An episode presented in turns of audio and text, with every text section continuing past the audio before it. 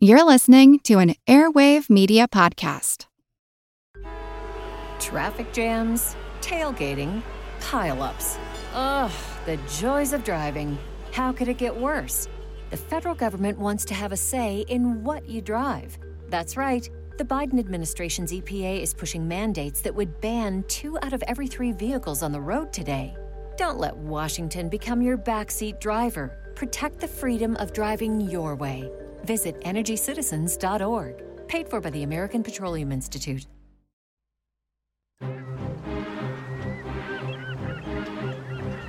Hello, this is Matt from the Explorers Podcast. I want to invite you to join me on the voyages and journeys of the most famous explorers in the history of the world. These are the thrilling and captivating stories of Magellan, Shackleton, Lewis and Clark, and so many other famous and not so famous adventurers from throughout history. Go to explorerspodcast.com or just look us up on your podcast app. That's the Explorers Podcast.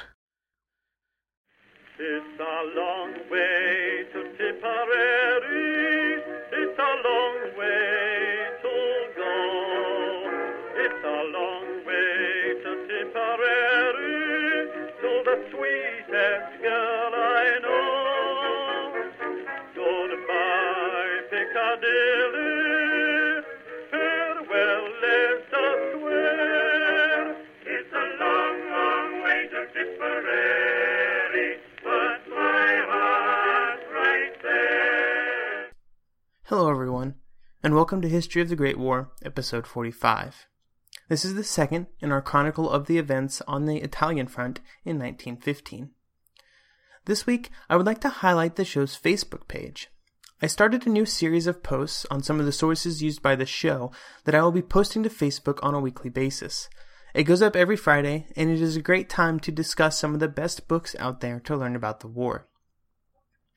Last week, we discussed a lot of setup information with how Italy got into the war, their leader, General Luigi Cadorna, and the description of the area in which they would be fighting.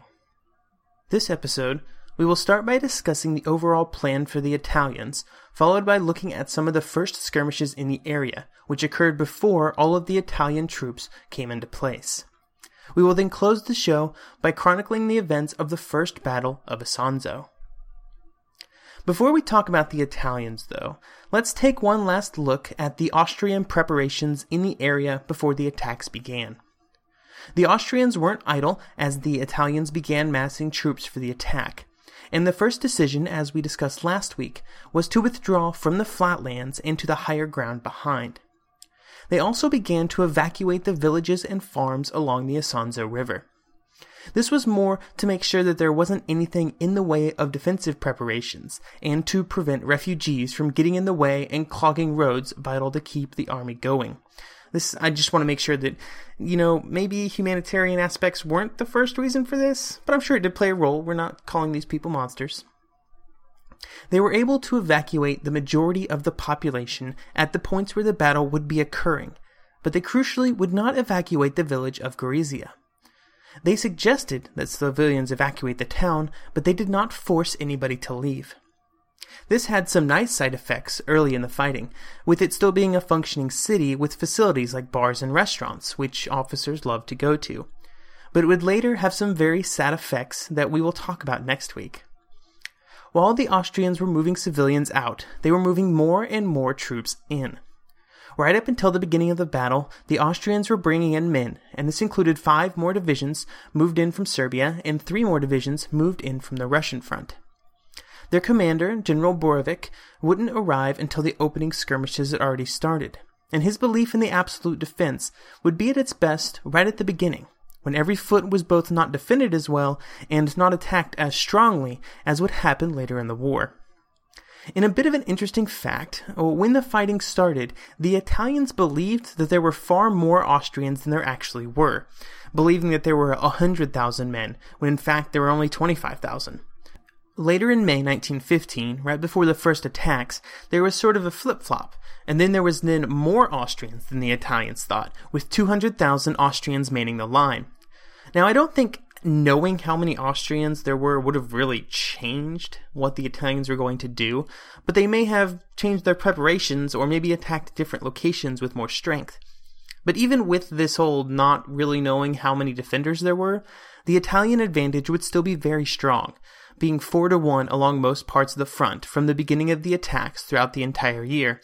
4 to 1 is, is a lot. Um, mostly on the western and eastern front, you never approach numbers close to 4 to 1. So the fact that they were able to maintain that along the entire front that they were attacking is pretty impressive and also, you know, makes you question why it never worked. The overall plan for the Italians was to advance against the Austrian positions around Trieste. The Austrians would choose to make the battle on the area around the Isonzo River. The primary targets were the towns of Trieste, which we don't talk much about, and the town of Gorizia, which will be central to all of the fighting on the Italian front during the war. It was necessary for a few other things to happen before the Italians could advance directly onto their two primary objectives. On the northern flank, they had to make some progress in pushing the Austrians out of the mountains and high passes. This was critical because it would prevent the Austrians from being able to threaten the flank of any further attack to the south. Cadorna planned to have the Second Army complete these tasks before the primary attack was launched. There would in fact be several attacks in the north before the full forces were unleashed, all of which we will discuss here in just a moment. Another area that would be attacked would be the Merzeli Ridge, the objective, another objective of the Italian Second Army. Capturing all of the ridge was important, but the most important was the southern end of the ridge, which would be the one of the direct threat to other attacks. In theory, the Second Army would push through these mountainous areas and meet on the other side with the Third Army, which would advance through Trieste and then turn north to meet them. Cadorna believed that these smaller early attacks would clear the way for his great offensive, and it was going to be nice and easy. In Caporetto and the Isonzo campaign, author John MacDonald would summarize the Italian strategy as, quote, throughout the Isonzo campaign, the Italian strategy could be summed up as attack and advance, whatever the situation, end quote. And that's exactly how it would play out. In 1915, the only time that we will discuss the Italians defending is from an Austrian counterattack to try and retake gains from an Italian attack. Before we get to those major attacks, though, we first have to talk about a set of small attacks that would begin early in June 1915 with just seven divisions. Now, this is way smaller than the Italian army will be later, which is why I'm calling them small attacks. They weren't supposed to be massively successful, they were just supposed to capture some jumping off points that would be used later. It, it didn't go so well. After the declaration of war, the Italians slowly inched forward towards the front. They were very cautious because they weren't sure exactly where the Austrians were. They reached the Isonzo River on May the 26th, and once they reached the river, they ran into their first problem. A shortage of proper bridging equipment meant that they couldn't cross right away, and this problem wasn't helped by the fact that the Austrians had flooded as much of the eastern river bottom as they possibly could. Because of this, and the importance of the mountains, the first skirmishes of the campaign were launched to the north, as the Italian mountain troops engaged the Austrian defenders. The 4th Corps of the Italian Second Army were the primary attackers in this region, and during the first days of June they attacked against Mount Kern and the Merzeli Ridge. The Italians attacked again and again, up the steep mountainsides, gaining nothing but lengthy lists of casualties. They suffered heavy casualties day after day, and by June the 4th they had run out of ammunition and had only gained a few hundred yards. They took a bit of a break to rearm, and then on June 16th they made another attempt, but this time it would be different. Six battalions of the Alpini scaled Mount Kern at night to launch a surprise attack against the defenders. I haven't climbed too many mountains in my day, but I'm pretty sure climbing it at night severely ups the difficulty. But that's what they did. The Alpini charged the Austrian lines and overwhelmed the surprised defenders early in the morning. By 5 a.m., Mount Kern, all 7,410 feet of it, were firmly in Italian hands. This was a huge success for the Italians, and they knew it. The leader of the assault group would receive the bronze medal, the gold medal for bravery, the highest Italian military commendation. It would, however, be given posthumously. 32 silver and 79 bronze medals for bravery would also be given to the troops in the attack. So much of Italy's successes on the Isonzo front would be fleeting, lost in counterattacks soon after they were gained. but Mount Kern would prove to be different. Taken during the early skirmishes, before the first real offensive, it would be kept in Italian hands for almost the entire duration of the war. Further to the south, the Italian attacks were proving to be far less successful. The first effort was made around the village of Plava and a hill called Hill 383. This hill was the first major obstacle for the Italians in the central sector, and they really needed it to be captured so that the full offensive would not be hampered by it. It would soon take on another name to replace the rather bland Hill 383. It would be called the Hill of Death. The hill controlled the path to advance against the positions around Gorizia, and everybody knew of its importance. When the first attacks came, though, the Aust- Austrian defenders found themselves outnumbered 6 to 1. Throughout the entire day of June 11th, the Italian attackers came forward, and at 9:30 their final attack and their largest attack was launched.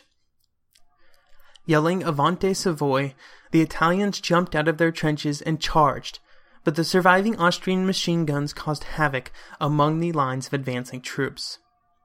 After an entire day of fighting, the Italian troops were exhausted and couldn't even make it to the Austrian lines on this last attempt. On June 12th, there was not any rest. Seven more times the Italians tried to take the Austrian lines, and each time the waves got a little closer, like the waves advancing up a beach. But they never got close enough. The fighting died down for a few days until more troops were brought in, and the attacks began anew on June the 16th. While in the earlier attacks, the Italians had never been able to fully capture the Austrian lines.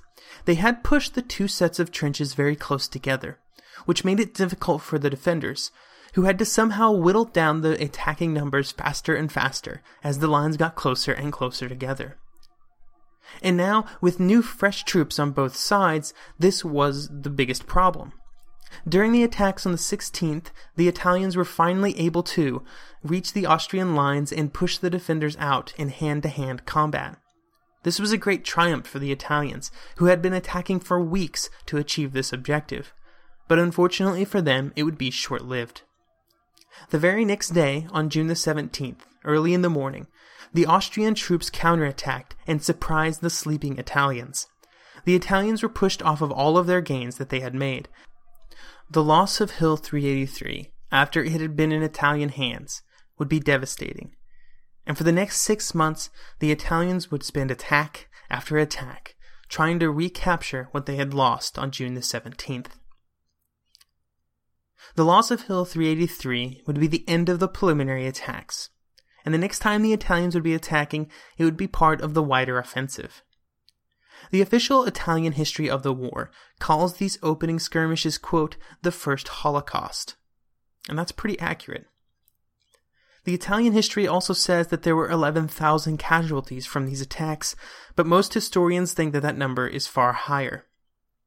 On the other side, the Austrians suffered somewhere around 5,000 casualties. All of this fighting and dying had happened, and the Italians hadn't really gained much. In what would come to be known the First Battle of Isonzo, sort of the first battle of the Italian front of the war, hadn't even started yet.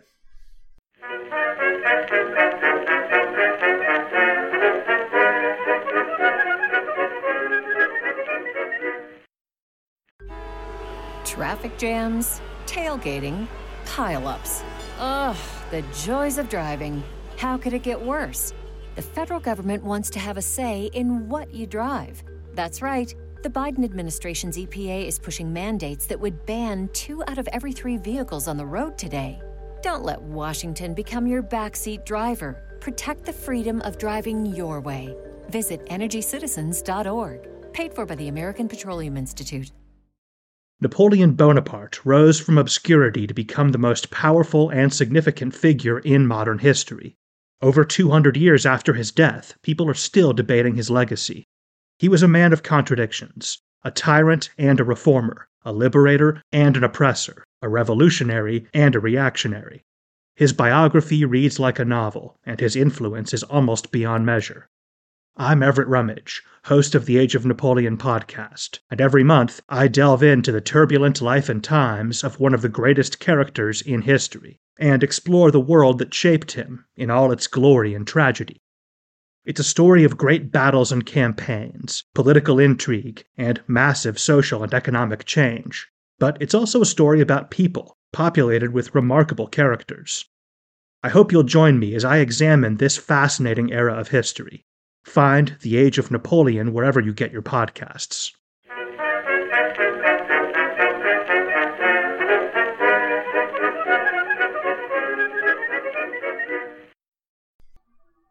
The plan for the first Battle of Isonzo would involve a lot of names that we've already talked about. Cadorna didn't have all of his men ready for the first skirmishes, but now he would, and he thought that it would make all the difference. For what would become known as the First Battle of Isonzo, the Italians would have around 200,000 men on the front line, and they would outnumber the defenders by about 2 to 1. On June 21st, the orders were given for the first attack, although the offensive wouldn't start until June the 30th. The battle would add the unseized objectives of the earlier attacks onto its own objectives, which would be new and stuff we haven't talked about yet. Hill 383 would be attacked again. Uh, there were actually a few earlier attacks planned for 383, which would be launched before the main attack, but the Italian commanders were aware that these may not work. And if so, Hill 383 would once again be attacked with maximum effort on June the 30th, when the rest of the offensive was occurring. The main effort of the attack was in the Gorizia sector, against the hills and villages protecting the town. These were just as critical as Hill 383 when it came to actually trying to capture the town at a later date. The Third Army, to the south of Gorizia, would attack between the Carso and Monfalcone. Mount Saint Michel would be important during the first battle, and there would be many attacks against it. However, it would not take on the critical importance that it would have in the second, third, and fourth battles of the Isonzo. Attacks against the four locations that I just outlined Hill 383, Gorizia, the Carso, and Mount Saint Michel will dominate every episode on the Italian front for pretty much the rest of the war, so get used to hearing their names. For my part, I'm just happy that they all have names that are so easy for me to say. Before the attack would begin, there would be a massive week long artillery barrage that would hopefully soften up the Austrian defenses. The infantry that would then attack would not have been out of place in the early Western Front battles. They carried with them very few machine guns, no hand grenades, they didn't have any trench mortars backing them up, and when they did move, they would be moving forward in densely packed groups of men, just waiting to be hit by machine guns. Essentially, they would not have any of the advances that we have seen in the attackers on the Western Front during the first 12 months of the war. Nice and early on the morning of June 23rd, the artillery barrage began. The Italians heavily shelled the Austrian positions, or at least in the vague direction of the Austrian positions. There wasn't a huge emphasis put into bombarding specific targets in the defensive line, it was more just like shoot in that direction. Part of this was simply the fact that the Italians didn't know exactly where the targets were that they needed to focus on. And part of it was just because the Italians thought that the sheer weight of the artillery fire would be enough. The Austrian positions were hit a lot by the bombardment, but the level of destruction of the defenses was pretty low. On June the 24th, the barrage was heavier all along the front than the day before, and it started hitting one very specific target the monastery on Mount Santo.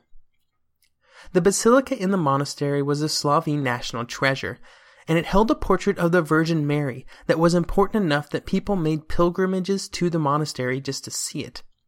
When the shells started hitting the monastery, the monks had to quickly evacuate, and they were fortunately able to grab the portrait and take it with them. By the end of the day on the 24th, the monastery was in ruins, which is sad given its age and cultural significance.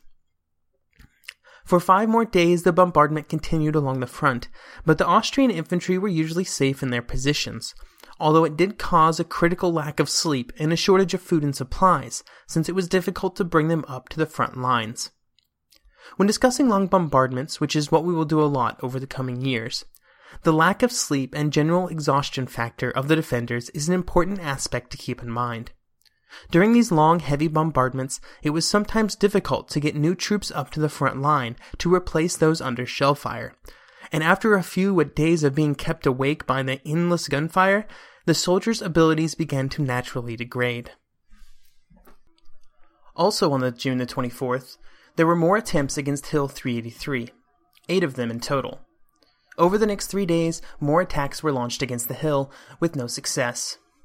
Every time the Italians would charge the hill, they would be thrown back by the Austrians.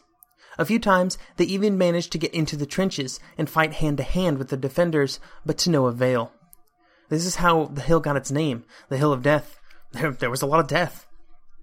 After the main attack started on the 30th, attacks against the hill would continue for the duration of the battle, but none of them would make any difference. On June the 30th, the main efforts of the Second and Third Armies would be launched, and in the north, it meant that the Italians were once again trying to capture the Austrian positions on the Merzeli Ridge. For two days before the attack, there was rain, and on the ridge that meant that the normal steep dirt and rock slopes turned into a muddy, slippery mess. And this just compounded the fact that the Italians were trying to attack up the hill against strong enemy opposition. With all of these difficulties, the Italian attacks on the ridge made little progress. The most ferocious fighting of the battle took place near Gorizia, in a line of fighting that ran from Mount Sabatino in the north through the villages of Oslavia and Podgora and ending on the Carso at Mount San Michel. The commander of the defense of Gorizia was Major General Erwin Zeidler, who had made his career as an engineer in the Austro-Hungarian army. When he arrived at the front, he demanded, and he got, the resources he needed to drastically strengthen the villages of Oslavia and Podgora, essentially turning them into fortresses. Under his command was the 58th Division, made up primarily of Serbs and Croats from within the empire. Zeidler and the 58th are given a lot of credit for maintaining the defense of Gorizia for a staggering 29 months that they were in the area. During that time, the 4.5 mile stretch of line that the 58th defended would become one of the biggest obstacles for the Italians, even though it was often a very close run situation. One of the problems that the Austrians had was the fact of that how the defensive line was situated made it imperative that they hold on to every single spot in the line. Even if one major position fell, it might result in the forced abandonment of the entire line.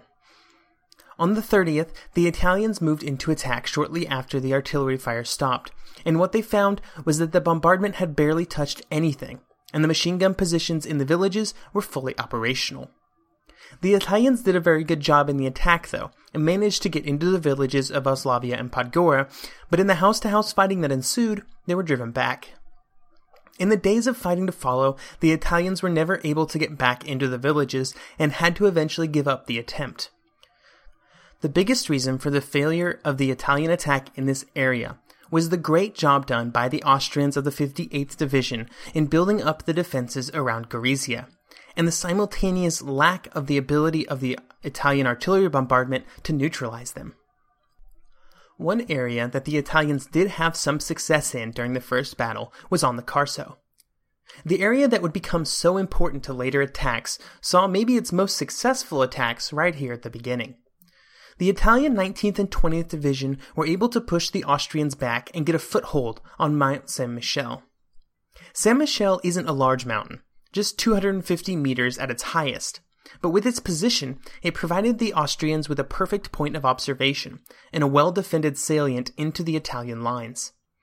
Positions on Saint Michel could easily rain down fire and death upon any Italian attacks nearby. If the Italians were not able to capture it, any Italian attack in the future would be blunted by its position and influence. On July the 1st, the Italians tried to take care of the situation by pushing the Austrians off of it. Unfortunately, the first attacks didn't go so well. In the White War, Rinaldo di Stolfo, who was a junior officer, is quoted as saying, quote, In a whirlwind of death and glory, within a few moments, the epic Garibaldian style of warfare is crushed and consigned to the shadows of history. Stolfo is referring to Giuseppe Garibaldi, a general during the wars of Italian unification, and the style of warfare that took place back in 1866, which, as we have covered quite decisively to this point in the war, was very much dead. Over the next few days, the Italians kept attacking Saint Michel. And while in other areas this action generally just led to more casualties, here it put more and more pressure on the defenders. Too much pressure.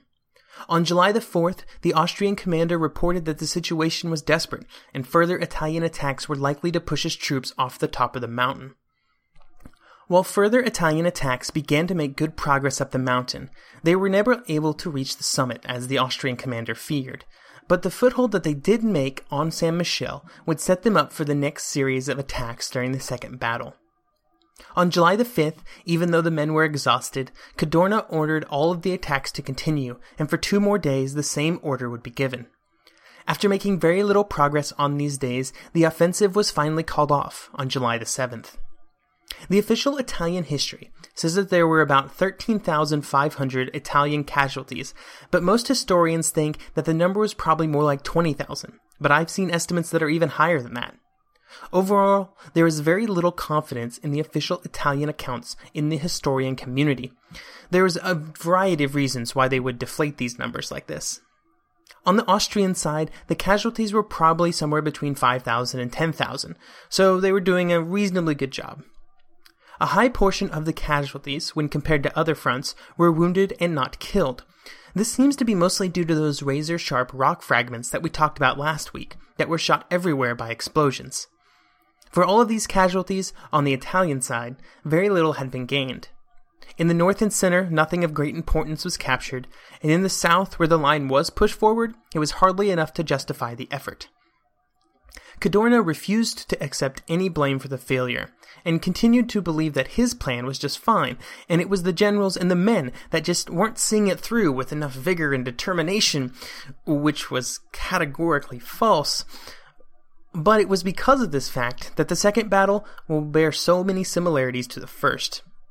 But that's for the next episode. Next week, we will have our third Italian front episode of the year, and we will look at the second, third, and fourth battles of the Isonzo. Thank you for listening, and I hope everyone has a wonderful week.